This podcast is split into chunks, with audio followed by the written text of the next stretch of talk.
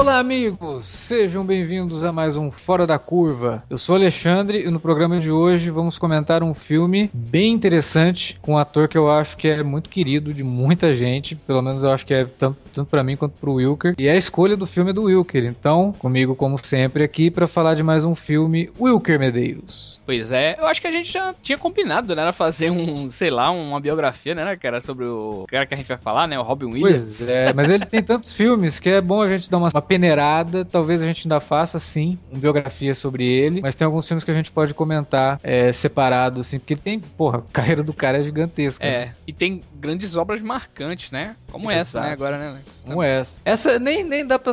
Ah, dá pra dizer que é um fora da curva, porque a gente não tava acostumado a ver o Robin Williams da forma como ele é. aparece é. nesse filme. E, e, também porque não vejo muita gente falando, né? O pessoal não, vive, não vive falando desse filme também, né? Não é tão lembrado, né? Eu acho que nesse, nesse tipo de papel ele acaba sendo lembrado mais até pelo próprio Insônia, né? Hum? Do que por esse filme. Eu acho que esse filme, inclusive, eu gosto muito de Insônia, mas a gente sabe que o Insônia é um dos filmes mais fracos do Nolan, né? É. é. Se a gente pegar o Insônia por ser a refilmagem, eu acho que esse filme que a gente vai comentar é melhor. Mas vamos lá, é, vamos, vamos lá. falar de Retratos de uma Obsessão. É, Retratos de uma Obsessão. Pois é, filme com o Robin Williams escolha do Wilker. E daqui a pouquinho, logo depois da vinhetinha, o Wilker vai explicar por que, que ele escolheu esse filme pra gente comentar aqui no Fora da Curva. Aguenta aí.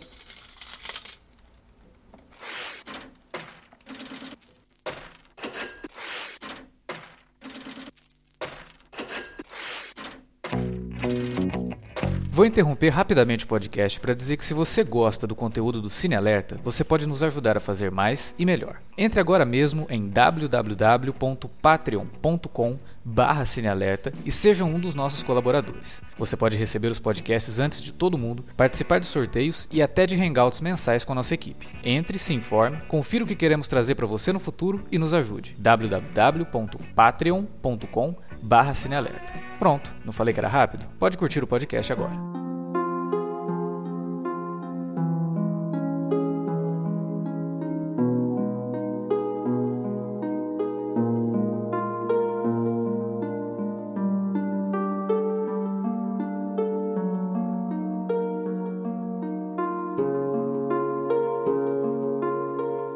Pois bem, senhor Wilker Medeiro, tá? Hora de você dizer aí pros nossos ouvintes por que, que você escolheu Retratos de uma Obsessão para ser o alvo da nossa discussão aqui no Fora da Curva. É, vamos lá, estamos nós novamente aqui falando de thriller, né? De, desse tipo de filme e tal. é, a gente não varia muito, né? Mas vamos lá, vamos lá. não, mas olha, em defesa aqui do podcast, todos os filmes que foram comentados aqui, cada um deles tem particularidades muito interessantes. Então, mesmo que olha, tem muito filme policial, tem muito suspense, tem um sci-fi ali e tal, mas são filmes muito diferentes uns dos outros. Pois né? é, muito bem peculiares, né? Assim, bem Sim. particulares, né? A gente rotula esse gênero e tudo mais, mas ele é tão abrangente, né, cara? E esse filme também em particular, que eu falei lá no Os Anos da Noite, esse também é um filme de uma trama, assim, muito curiosa, cara, que tem alegorias, assim, é, que para muita gente não, é, tá um pouco batido e tal, mas cara, eu acho que tá muito atual, sabe? É, e eu achei bacana trazer para cá, porque esse filme é curioso, que eu também não conhecia, né, e tal. E um amigo, pô, muitos anos atrás, falou, cara, que ele é, ele é bem crítico, assim, né, em filme e tal, mas ele sempre falava muito desse filme, cara, esse filme é muito, muito louco e tal, o cara é, faz umas coisas, assim, inesperadas dentro da casa das pessoas que ele não conhece e tudo mais. E ele foi me falando, né, e, pô, é um filme massa do Robin Williams e tudo mais, e acabou sendo um dos grandes papéis para mim da vida do Robin Williams, né, cara? Quando eu vi o Retrato de uma Obsessão, eu já, já vi em DVD, né, e tal já. Acho que alguns anos depois, acho que 2005, 2004, por aí. Cara, o filme também me trouxe muita coisa, sabe, bicho? É, alegorias que, que ele fazia com a sociedade, né? Ele brincava, é um filme meio cínico, assim. Algumas atitudes bizarras do personagem do Robin Williams, né, que é o Sai. É, uhum. Eu via também acontecer, assim, tal. Muita gente, sabe? Essa coisa de se, se prender, né? A vida dos outros e tudo mais. Pô, pensando esses dias e tal, assim, alguma coisa desse tipo, eu lembrei do Retratos de uma Obsessão, que não é muito falado, como eu citei, assim, não é um filme muito citado, né? Sim, ele não é de um diretor, assim, que, porra, nossa, esse pois cara é. é um gênio, né? Então ninguém comenta muito o Mark Romanek, né? Ele é. é. um diretor de videoclipe lá nos anos 90, tem trabalhos muito famosos, clipes do Nine Inch Nails, clipe do Red Hot Chili Peppers, mas é um diretor de videoclipe. Não, Eu acho que quando é. ele lançou esse filme mesmo, deve ter sofrido um preconceito danado, né? Não, a gente sabe que diretor de videoclipe apareceu muitos, né, assim, né, no, ali nos anos 2000, o Michel Gondry, o próprio Spike Jones, né, cara, esses caras foram também diretores de videoclipe, né? Sim. E, e o meu amigo falava do próprio Mark Romanek também, né? Pô, tu tem que ver, cara, o estilo do... E, e o cara, nesse aspecto também, de direção, ele é muito bom, cara. Sabe, uhum. assim, as ideias dele pro filme, e depois ele ratificou isso no outro filme dele, entendeu? Que é o Never Let Me Go, e vocês precisam ver também, com a Carey Mulligan e tudo mais. E ele se mostrou para mim um diretor, assim, muito interessante, né? E, e às vezes eu ficava, eu fico, às vezes, é, comento às vezes no Twitter, pô, nunca mais o Mark Romanek fez um filme e tudo mais. E foi surpreendente, né? E se você não viu ainda, esse filme é aquele tipo de filme que tem alguns finais, assim, alguns momentos reveladores, né? Assista, depois vem pra cá pra gente discutir, né, Alex? é, ele é um filme. Ele, é que ele, ele te engana bastante, porque ele começa de um jeito que você fala, nossa, né? O personagem do Robin Williams matou alguém, né? Ele fez alguma coisa muito grave, muito bizarra, porque a forma como ele começa a ser interrogado. E aí, depois que ele vai contando a história dele, e a narração dele, as coisas que ele faz, você fala, nossa, o cara é um sociopata, e isso não vai acabar bem. O que me Até... pegou logo de cara, assim, foi o jeito dele pensar, sabe, cara? Uhum. É essa coisa daquele diálogo que ele tem, né? De ninguém tira fotos de algo que quer esquecer, né? Só tira foto de momentos felizes, né? É, e tudo tem... mais. É um paralelo muito legal, porque assistindo esse filme agora, e eu confesso que é a segunda vez que eu assisto esse filme, a primeira vez que eu assisti foi em VHS, quando ele saiu lá em 2002, que eu aluguei o filme, achei, assim, uma proposta interessante, tinha o Robin Williams, que é um, um ator que eu sempre gostei, e que via que era um filme que ele não seria o Robin Williams que a gente estava acostumado a assistir, né? E na época, eu não me atinei por isso, porque na época a gente não tinha muito conhecimento, não, não era usuário de rede social, né? 2002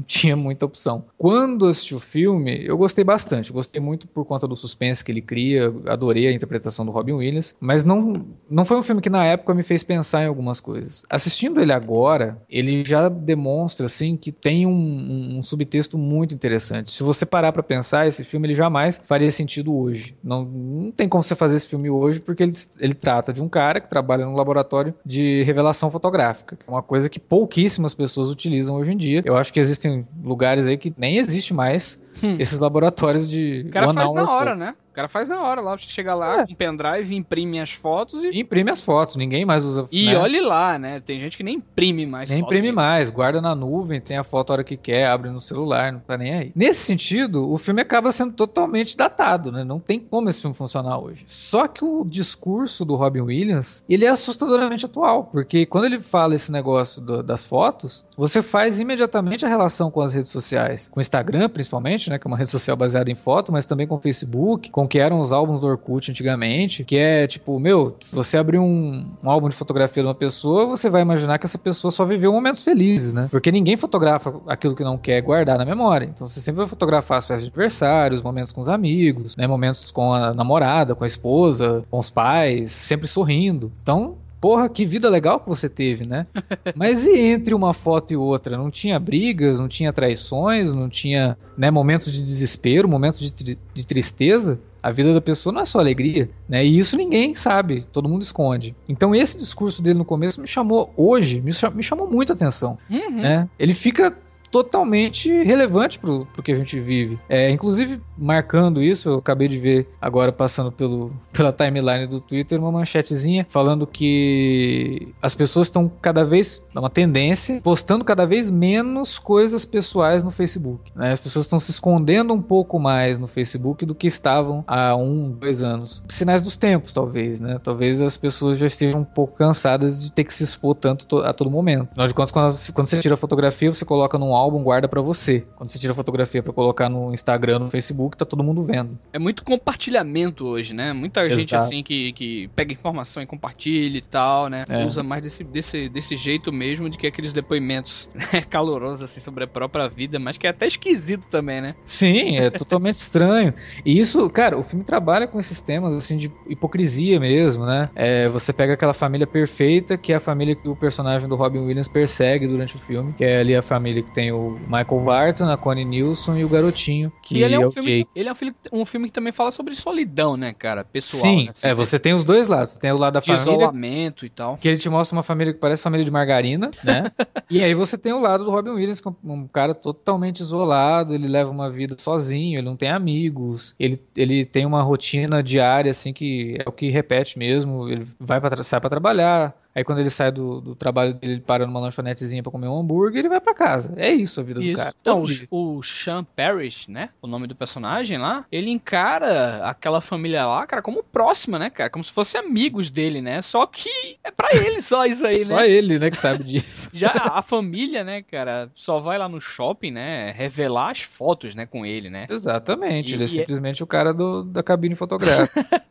E aí que você percebe o quão maluco e tenebroso que esse cara é, né, cara? Ele interpretado brilhantemente, assim, pelo Robin Williams, né? Uhum. E, e um dos melhores papéis, como eu falei também, né, cara? Ele é bem contido, assim, e esse jeito dele é que faz a gente temer, sabe, cara? Esse É. jeito, assim, meio... meio Comum, né? é, Ele é o cara que pode, é o cara que te atende todo dia, cara. e que sabe tudo sobre você, sabe? É, você- se você tem uma rotina que você vai todo dia fazer compras num lugar e aquele atendente ele sempre te atende, aquele atendente sabe muito da tua vida. Não, é, é foda que. É muito louco esse lance dele, cara. Que ele imagina realmente. Ele quase se imagina mesmo como um membro da família, né? Aquela foto lá Isso. no final e tudo mais. Então ele É o tio Sai, né? Tio Isso, Sai. Cara. Chama de tio Sai. E ele coleciona várias fotos mesmo da própria família, né? Ele vê o filho do casal crescer, é, nascer, né? Ele vê, tem a foto Sim. dele criancinha nascendo também, né? Ele É. vê depois ele. Ele acompanha ele crescer, né, cara? Sabe dos presentes que o menino ganhou em cada aniversário, sabe como e onde foram as férias e as festas da família, né, cara? Conhece cada cômodo da casa. E é muito louco a forma que o Romanek apresenta pra gente a família logo no começo. É que é quase da maneira que o Sai vê também, sabe, cara? Toda perfeita e tal. Uhum. E você vai vendo o esforço dele, né, do Sai, pra tentar se aproximar da família e como tudo aquilo é patético, sabe, bicho? É- é- é- evidencia muito a solidão e nisso, né, eu acho que o Romanek vai preparando o terreno pra o que a gente vai ver daí pra frente, né, cara? Sim, uma coisa que o Romanek faz, assim, que te prende muito no filme é segurar pela estética, né? E o filme, ele tem uma, uma qualidade estética muito boa. É, Gravado a pelo Jeff Cronin, né? Jeff Cronenweth, que é o diretor de fotografia de vários filmes do David, David Fincher, e filho do Jordan Cronenweth, que era, foi diretor de fotografia do Blade Runner, né? É, o cara é muito bom, ele é excelente. E ele cria alguns momentos, assim, num, num tom de cores muito interessantes, quase assépticos, assim, o supermercado onde ele trabalha principalmente, né? É, chega até chega até te agredir de tão limpo que é aquele lugar, sabe? e ele utiliza muito as cores azul e alaranjado Isso. né? Muito, azul e alaranjado. Tanto que em determinado momento, por conta da cor do cabelo do, do Robin Williams e a cor do uniforme, parece que ele é parte do cenário, né? É. E não E- simplesmente um. Ele, não se destaca, ele é parte do cenário do. E o cenário em si, ele parece um pouco tenebroso também, né, cara? É, é- é muito estranho, assim, aquele lugar. É muito aspecto. organizado. Se você Pois é, prestar atenção naquele, aquelas ôndulas do supermercado, tudo organizado por cores, cara. Olha a Aquilo- cara da casa dele, o estilo da casa dele também, cara. Tudo perfeitinho, limpinho também, sabe, cara? É, tem quase nada de móvel, assim, né? É, Tanto muito- que tem uma cena que ele tá assistindo televisão e tem uma cadeirinha, assim, que ele senta pra assistir TV, sabe? Uma poltronazinha. Tipo, não tem um sofá, ele tem uma poltrona. Porque, pra que ele quer sofá? Né? Ninguém vai visitar o cara, ele tá sozinho. É, São, são, assim, detalhes, cara, que são muito ricos. Não, e, tem, E que te ajuda a contar a história, sabe? Sem você precisar de exposição. Quando você entra no apartamento do cara junto com ele, aquele apartamento te conta a vida do cara sem ele precisar. muita coisa, né, cara? Cara, é muito bom isso, é muito bom. O roteiro, eu acho que é muito bem amarrado. O ro- o roteiro que é do próprio Mark Romanek, né? É, exatamente, história original. E eu não sei se tu lembra, Alex, aquela parte que ele descobre que ele revela umas fotos comprometedoras, né, da, Isso. da, da família do, do cara, né? Umas fotos do cara mesmo, então assim. E fica tu- tudo vermelho, né, cara? Que é o, o lance da própria coisa da fotografia mesmo lá. É muito É do foda. laboratório. do laboratório de fotografia, de, de revelar, né, e tudo mais. E é muito foda essa, essa coisa do perigo, né, cara? Vermelho também Sim. ali. Então o filme trabalha muito com esse lance das cores mesmo, né? E Me lembrou muito a questão dessa, dessa utilização de cores, me lembrou muito a direção de fotografia da série Hannibal, que também fa- fazia isso o tempo todo. Todo. Tempo então todo, você né? vê personagens que estão com a roupa assim no mesmo tom do, do, cenário inteiro, né? E cara, isso daí é é um recurso é, estético é um, muito é um recurso, forte. É, é, um recurso muito interessante e que se bem utilizado, não pode ser gratuito. Uhum. É, não pode ser uma coisa, ah, vou fazer só para não. Ali tá ajudando a contar a história e ajuda muito, cara, ajuda muito. Casa do, do, da família também, né? Casa da família Yorkin, né? Também é uma casa assim toda perfeitinha, né? Toda cheia de coisas, mas aí conforme eles vão conversando, você vê que tem alguma coisa errada ali. Exatamente. É, tem um diálogo entre o marido e ela, ele falando: "Ah, você quer continuar tendo essa vida de anúncio de, de revista, você tem que me deixar trabalhar, sabe? Não sei o que e tal". Aí você começa a ver que o cara não é aquele marido ideal também, aquele marido perfeito que a gente estava imaginando que ele seria, né? E ela acaba se tornando vítima de uma infidelidade dele, né? De, um, de uma traição dele. E aí quando o personagem do Robin Williams descobre, aí o troço fica pesado.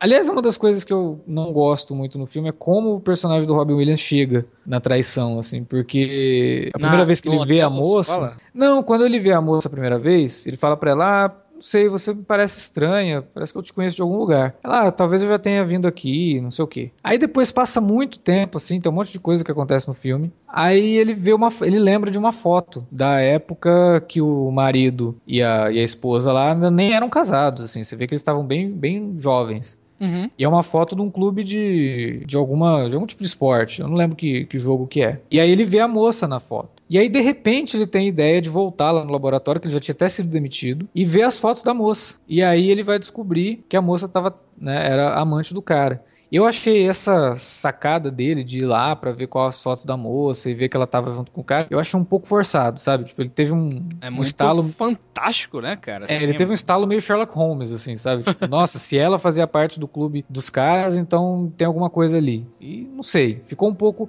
mas isso é legal também, porque demonstra que o filme de novo, ele não, não utiliza tanto disposição, porque ele poderia explicar, né? Ele poderia falar assim, ah, tipo, poxa, ela tá com a foto aqui, será que é daqui que eu conheço ela? Será que eu já e vi também, ela em alguma outra foto? E também mas não, ele simplesmente vai lá e faz, mas eu achei isso um pouco jogado, assim. Cara, eu... Mas, mas eu acho que isso aí, entre aspas, a gente pode compensar em relação a uma questão particular, porque a vida, né, cara, desse cara é, é, é tão focada, né, nessa família, é, nessa é. coisa assim, e esse cara é tão maluco, né, cara, que não é, entre aspas, se espantar que ele lembrasse, né, cara, de um, de um momento envolvendo isso aí, entendeu? Porque ele, ele é. naquilo ali, né, cara? O brinquedo que o menino fala com ele lá depois ele pega um brinquedo, né, e tal, e ele guarda isso depois e vai dar o brinquedo ao menino e tal, né? Tentar Sim. dar, né, que o menino não aceita, né? Aliás, tem uma, uma questão envolvendo esse brinquedo que, assim, eu não encontrei em lugar nenhum, nenhum tipo de referência a isso, mas me pareceu que o filme, em determinados momentos, ele tem uma camada de discussão ali sobre a questão do digital substituir o analógico, né? A mulher fala uma, faz uma brincadeirinha com ele, fala assim, ah, meu marido tá pensando em comprar uma máquina digital tal. Aí ele pega e fala: Não, faz isso não, senão eu vou perder o emprego. e aí tem várias dicasinhas assim ao longo do filme que são muito interessantes nesse sentido. O colega dele, lá da, do laboratório fotográfico, é um oriental, é um japonês, é o Yoshi. Uhum. Uhum que é o cara que acaba ficando no lugar dele quando ele é demitido. Então você já teve a substituição. Eu tô dizendo isso, a pessoa fala, nossa, o cara vai usar o, a questão racial, né? Porque japonês, né? Mas Não, a gente e sabe até que os japoneses estão ligados. Vários nomes dos do, das pessoas desse filme são de fotógrafos famosos, né? Sim, sim, mas colocou... peraí, deixa eu só, só chegar no, no raciocínio aqui. É, a gente sabe que os japoneses, eles estão extremamente envolvidos na questão do digital. A Sony começou a lançar câmeras digitais e meio que popularizou com a uhum. Cybershot e tudo mais. Então, a ideia do digital passar por cima do analógico é, sempre esteve envolvida com a questão de coisas japonesas, de coisas orientais. Isso é. é né? Então você tem um personagem, que é o Yoshi, que é o cara que acaba tomando o lugar do, do Robin Williams no filme. A TV do casal é uma TV Sony. Tem várias marcas japonesas aparecendo ao longo do filme. E ele faz referência a um anime, ao Evangelion. Ao Evangelion, né? Que é com um brinquedo, né? Com o próprio brinquedo. Então ele, ele, ele tem uma camada, assim, que ele tá basicamente. Eu não sei se proposital ou não, mas meio que falando assim, tipo, a tecnologia, principalmente a tecnologia que tá vindo de fora, a tecnologia oriental, tá passando por cima de muita coisa, né? E talvez, talvez o Romanek tivesse consciência de que o digital realmente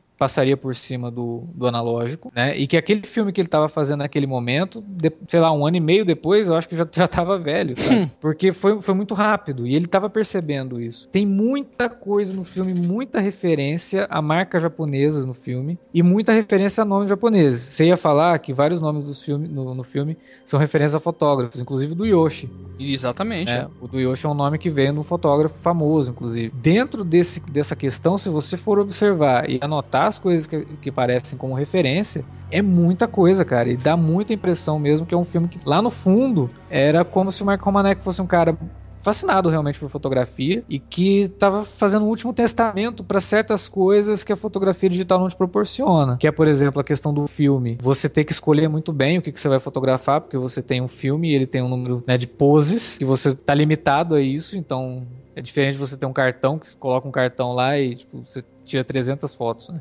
No filme não, no filme é 12, 24 poses, então você tá limitado a isso. Então, sei lá, tem algumas coisas... O próprio Evangelho também tem esse lance, né, também do, do digital, né, todo mundo tendo que depender do digital depois da terceira do terceiro impacto lá, né, que Olha aconteceu. Aí, é, é temático o negócio, cara, o troço, sabe? Isso foi me chamando muita atenção agora, quando eu assisti pra gente gravar o podcast, Falei, cara, eu não sei se o Romanek tinha isso como objetivo, mas se você parar para pensar nesse sentido, pode ter sido até inconsciente. É. Pode ter uma coisa até no inconsciente. Mas daria para escrever um, um, ensaio só sobre isso, sabe? Claro, claro. Um subtexto, De... né? E tal. Sim, total, eu achei assim. muito, muito interessante. Por isso que eu falei que eu acho que nessa segunda vez que eu assisti o filme, ele me pareceu mais relevante, com temas mais interessantes que talvez na época a gente não tivesse preparado para pegar. Vou dizer que o Romanek é um visionário por conta disso, mas eu acho que ele estava muito ligado em certas coisas e ele diz muitas coisas no filme uhum. que hoje fazem mais sentido do que naquela época, cara. O que é assustador, inclusive. não, eu acho que essa, essa coisa dele trabalhar, cara, com, com tudo que a gente já falou aqui dessa questão das aparências sociais, né, e da solidão, assim, essa, que é algo muito pessoal, né, também, né, cara, o isolamento, né, a clausura e também lidar com, com outros temas. No próprio Let Me Go também ele tratou dessa questão da morte e discutiu vários temas também. Ele é um cara é, realmente inteligente assim nesse ponto, né? E uhum. um tanto ambicioso, né? Porque ele aborda e vai fundo nessa questão da da obsessão, né, cara, e de discutir a aparência da sociedade mesmo, né? É, ele, ele discute uma coisa muito legal sobre a questão da fotografia lá no meio do filme, que ele fala da que a fotografia é um testamento, né? Isso, isso. É, tipo, é o que tá a pessoa dizendo pro mundo daqui 200 anos, quando alguém descobrir aquela foto, eu estive aqui, eu fui alguém, eu fui uma criança, eu fui um adulto. Cada estilo representa uma pessoa, né? Exato. Tem, que, que, se eu me lembro também, é, várias pessoas vão na, na, na lá revelar e ele parece que ele conhece um pouco da intimidade de cada um Isso, daqueles ali, né, cara? Exatamente. É uma ideia muito, muito interessante que talvez hoje seja difícil de ser difundida. Porque se as pessoas perderam o hábito de imprimir fotografias, porque hoje você não revela, você simplesmente imprime, é um arquivo digital, você leva lá e o cara imprime para você num papel, num papel fotográfico. É, se as pessoas perderam esse costume e elas só usam a fotografia mesmo no mundo virtual, no mundo digital, uhum salva na, na, nuvem, coloca no celular. Cara, essas fotos, quando essa pessoa morrer, vão se perder. Né? A, a, pessoa ela não tem mais a prova, ó, oh, eu estive aqui. A não ser que ela faça alguma coisa muito relevante para a humanidade, que o nome dela fique marcado para sempre, ela não vai ter mais a prova fotográfica, né?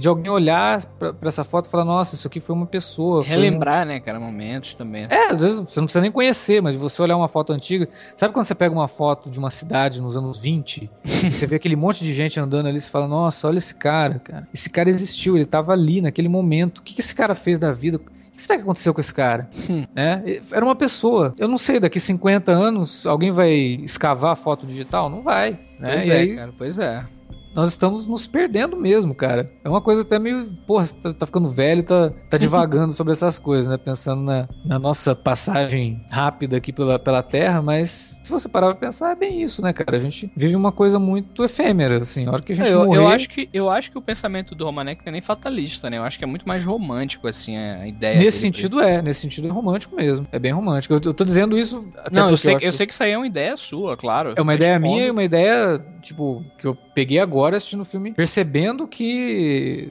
dá para você tirar isso do filme. Na época eu não acredito que o Romanek pensava nisso, né? Eu acho que tudo bem, eu acabei de falar, né? Foi muito rápida a transição na fotografia, né, do, do analógico para o digital, mas eu acho que talvez ele, eu acredito que ele goste muito de fotografia, eu acho que ele não imaginava que seria tão rápido. É como nos anos 90 alguém dizia assim, porra, para que, que eu vou precisar de um disquete? É, para que, que eu vou precisar de um CD de 700 megas se o meu disquete de 1, 1 mega 44 me resolve a situação, sabe? Não, não preciso de arquivos maiores. Aí, três anos depois, de repente, você está precisando do CD.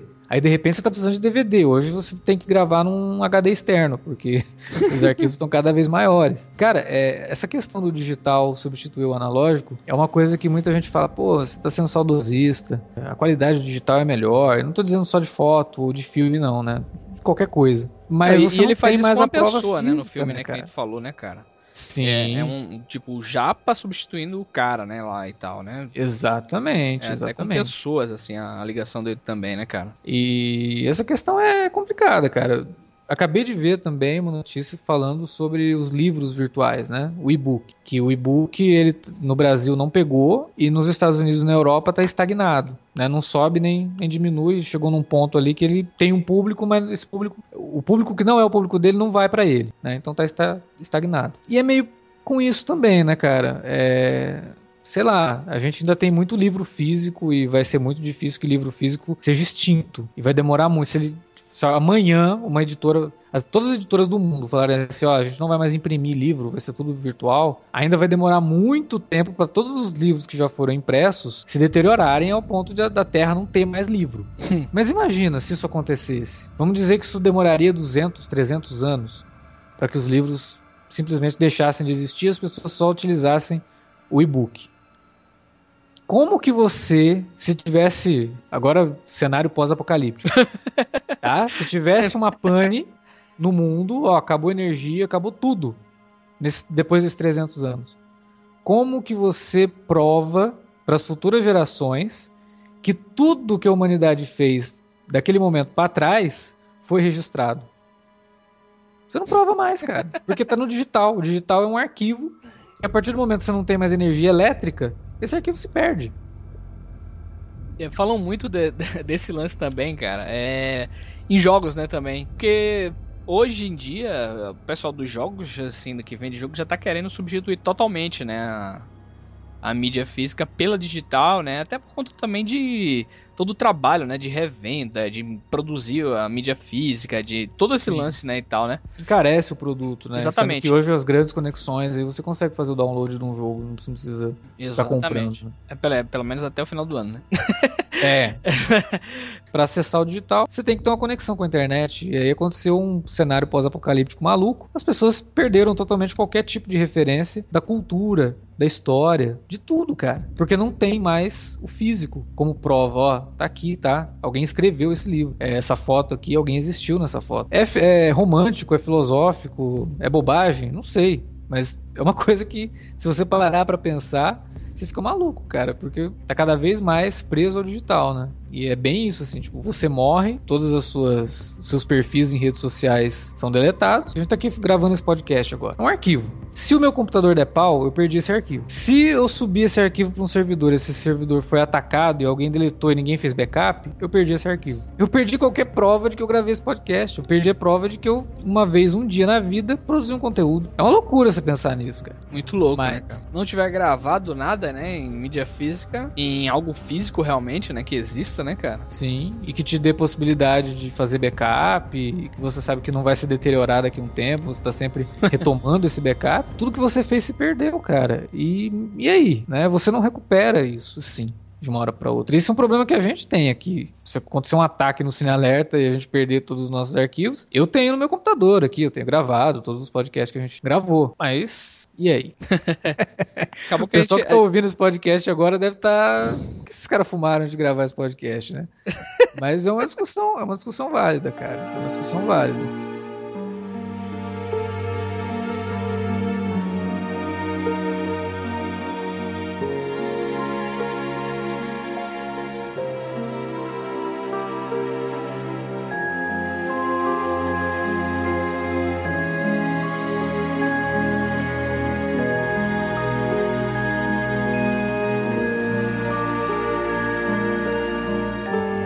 Mas enfim, eu acho assim, cara, para fechar, né? É, eu acho que além de ser um puta trilha, como a gente falou, e tecnicamente bem interessante, né, velho? Esse lance de discutir mesmo, né, e se aprofundar sobre essas questões mesmo de aparência, né, cara, é, é para mim realmente, como eu tava falando até antes da gravação, o maior trunfo, né, bicho, assim. É uma obra daquelas que como a gente ficou aqui é, pensando, né? Ela te deixa pensando, né? E vai além do, do cinema mesmo e transporta a gente pra gente imaginar e parar e olhar, assim, a, o atual. Veja só que é um filme que, como a gente acabou de falar, é um, a profissão do cara já é datada, né? Não existe mais. Sim. Mas é, é algo que faz a gente pensar e foi, acho que foi bacana, né? Trazer pra cá, pra Fora da Curva. É, tem, tem uma outra coisa que eu acho bem legal nesse filme, que é o final dele. Uhum. quando ele revela o que aconteceu e você descobre que não teve nenhum assassinato, Isso. não teve nenhum crime bárbaro. E que Isso. nem as fotos que ele teria tirado do casal, que você fala, porra, nossa, que vingança maluca, o que, que esse cara vai fazer agora? ele não tirou aquelas fotos. Foi uma coisa assim de vingança mesmo para mostrar pro cara, meu, olha o que a vida que você tá deixando para trás isso. Você tá traindo sua mulher, você tem um filho, cara. Tanto que o policial no final, ele fica. É, ele se simpatiza pelo personagem do Robin Williams. Porque aí o Robin Williams conta a própria história sem dizer que é dele, mas o policial entende. Fala, não, entendi aqui. Que é quando ele fala, que, tipo, é, imagina a sorte do cara de ele não ter tido um pai que abusava dele sexualmente, uhum. que tirava essas fotos. E aí você fala, porra, peraí, de quem que ele tá falando? Ele tá falando dele.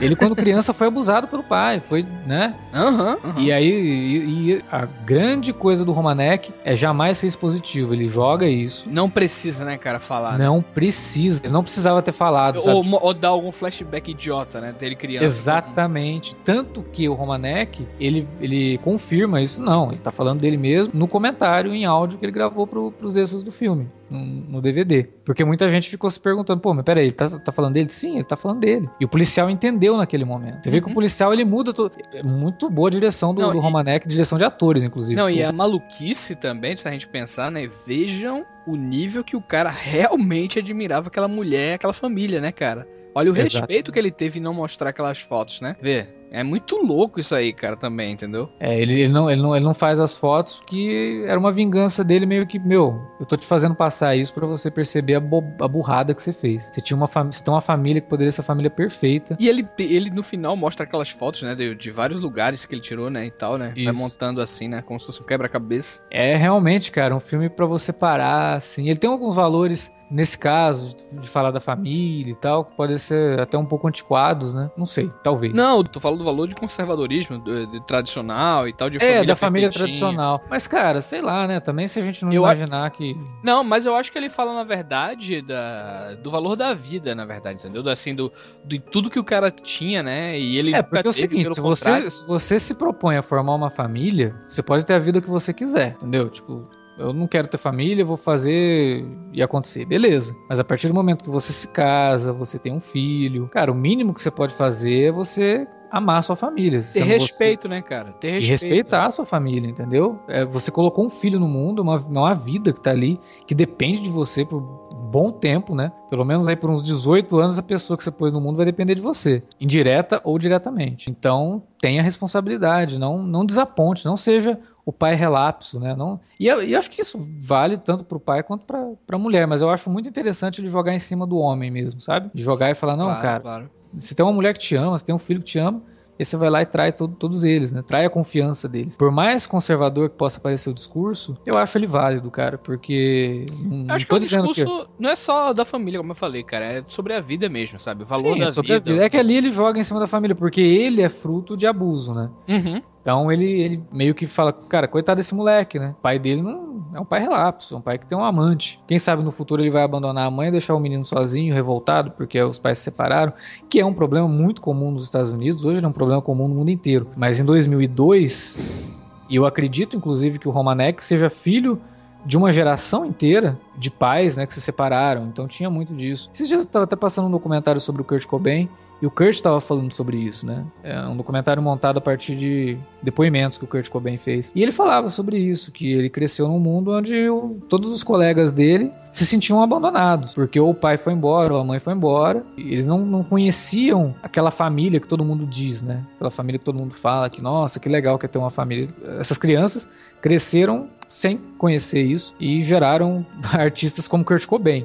Provavelmente Marco Romanek, meio que fruto dessa geração também, cara, de, de crianças aí que cresceram sem falar a base familiar de novo tá sendo conservador. Ok, mas não dá para dizer que não faz diferença, né, cara? Belo filme, bela, bela escolha. E o Robin Williams, a gente vai soar até um pouco repetitivo, mas para quem tá acostumado com o Robin Williams fazendo aquele personagem sempre, né, que é o cara legalzão, é. é. o mentor, né? Aqui é um personagem bem diferente. E ele tinha entrado, né, no, nos anos 2000, assim, ele começou essa década de 2000 com personagens em filmes de suspense, né? É. Não, e tem, eu, eu, não sei se tu chegou a ler a crítica do Ibert sobre esse filme. Li, li. Ele elogia muito, né? O Robin Williams, né? Mas não tem nem como elogiar, não elogiar, né? Robin Williams faz um trabalho impecável nesse filme. Ele, o, Jack, ele... o, Jack, Nicholson era o cara que era uh, o papel, assim, que, que era o primeiro papel para esse filme realmente era, era oferecido para o Jack Nicholson, né? Ele Aí, não aceitou, né? Aceitou. Mas ainda bem, cara, porque o Jack Nicholson teria, era, teria sido outro filme, cara. O Jack Nicholson. não, é porque a gente sabe que os papéis do Jack Nicholson ele, ele interpreta ele, né? Então, assim, ele traria muito aquela persona maluca dele. O Robin Williams ele soube dosar isso. É, eu Tem acho momentos que, que eles calmaria do Robbie Williams e o jeito contido é que Exatamente. faz temer muito, entendeu? Exato, e o Jack Nicholson não, não conseguiria passar isso, cara. O Jack Nicholson ele é muito maluco. Imagina ele atendendo a mulher primeira vez. Que lógico que esse cara é um psicopata, né? ele tirando as fotos, hein, cara? Pegando o cara, tirando as fotos. não, não dá. Teria que ser o Robin Williams mesmo. Eu acho que o Robin Williams fez um trabalho espetacular, só comprovando que muitos comediantes, entre aspas, que a gente conhece, a gente não pode esquecer que, antes de tudo, eles são atores, né? É, nem é. todo ator consegue ser um comediante, mas todo comediante, ele precisa ser ator antes, cara. E o Robin Williams consegue, conseguiu provar isso com vários personagens ao longo do tempo aí, mas com esses personagens de filme de suspense, ele, ele saiu muito bem, mesmo. Surpreendeu muita gente, cara. Uh, uma última curiosidade sobre o filme é que a trilha sonora original dele foi composta pelo Trent Reznor, do Nine Inch Nails, e o Mark Romanek já havia dirigido clipes do Nine Inch Nails nos 90, inclusive um dos melhores clipes do Nine Inch Nails, que é o Closer. Exatamente. E aí o Romanek não aceitou a trilha do, do Trent Reznor. Trent Reznor pegou essa trilha, adaptou algumas coisas e lançou um EP chamado Steel, que é um EP assim mais quase acústico mesmo do, do Nine Inch Nails, bem interessante. Só que, cara, assim, a trilha do filme, ela é bem eletrônica, tem o Reinhold Hell, que é um uhum. cara da mesma pegada do, do Trent Reznor, o Johnny Klimek também, que é o parceiro do, do Ryan Hell. Eu acho que o Romanek depois ele deve ter se arrependido, cara, porque o Trent Reznor não fez mais trilha para filme e depois ele acabou sendo convidado pelo David Fincher para fazer a trilha da rede social e ganhou um Oscar, cara. O Romanek deve ter falado, porra, será que se eu tivesse deixado a trilha do Trent Reznor, eu poderia ter sido indicado a algum Oscar com esse filme? Sabe? Ficou, acho que ficou aquela duvidazinha, cara. Porque o Trent Reznor, porra, o cara é muito bom. E as trilhas que ele compôs para os filmes do, do David Fincher são espetaculares, assim. Realmente... Seria curioso, realmente, né? E o filme tem uma pegada, assim, também, bem gélida e tudo mais, né? Realmente. É. Mas eu acho que o Reinhold Heil, ele, ele traz isso pro filme. Tem algumas batidas na, na trilha que até lembram um pouco o industrial do, do, do Nine Nails, sabe? Uhum. Pegada assim mais eletrônica, mas no geral é uma trilha bem contida. E o Trent Reznor já mostrou que sabe fazer essas trilhas contidas na trilha do Homem que Não Amava as Mulheres, que tem uma pegada mais gélida até por onde o filme se passa e tal. Eu não sei, eu, eu ficaria muito curioso, assim, para escutar a trilha original mesmo do Trent Reznor junto com o filme, para ver se o Romanek fez certo em, em ter dispensado a trilha. eu sou suspeito porque eu sou fã do Trent Reznor, né? eu já fiquei meio desconfiado. Sei não, hein? Mas a gente não pode negar que o Romanek teve uma. Eu acho que ele teve um controle bem legal do filme também. Né? Teve, né? teve, assim, o roteiro dele, né? A direção e é. tudo mais. É, acho que foi coisa, uma coisa muito pessoal dele, né? É, eu acho que ele fez o filme que ele queria ter feito. E ele realmente se saiu muito bem nisso. Mas você comentou um negócio lá no começo, você tem razão. Talvez o Romanek precisasse ter mais filmes aí, sabe? Sei lá, ele escreve bem, cara. Isso é uma coisa que você percebe. Ah, o é? texto dele é muito bom. Se ele pegasse para escrever realmente, assim, ele tem diálogos bem interessantes nesse filme. Muito interessantes mesmo. Eu acho que é um filme que merece ser, ser assistido. Se você viu na época que o filme saiu, redescubra Retratos de uma Obsessão.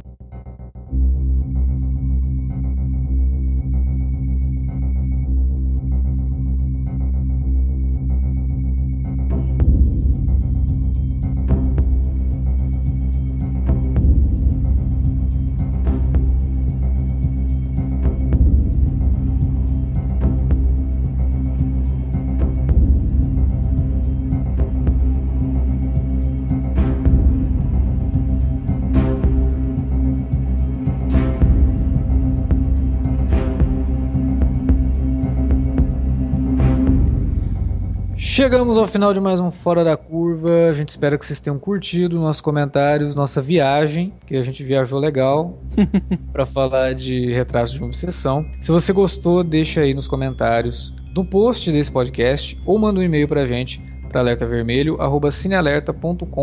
alertavermelho@cinealerta.com e também através das redes sociais, no facebook.com.br cinealerta ou no arroba cinealerta no Twitter. E não se esqueça de usar as redes sociais para divulgar nosso trabalho para seus amigos, indicando para eles não apenas bons podcasts, mas também bons filmes, né? Afinal de contas, a gente está trazendo uma lista bem legal, bem diversa, apesar de terem fazerem parte de alguns é, gêneros semelhantes, mas ainda assim uma, uma lista bem diversa para o pessoal acompanhar e conhecer ou redescobrir esses filmes que nem sempre são comentados, mas que valem ser discutidos aqui. A gente fica por aqui.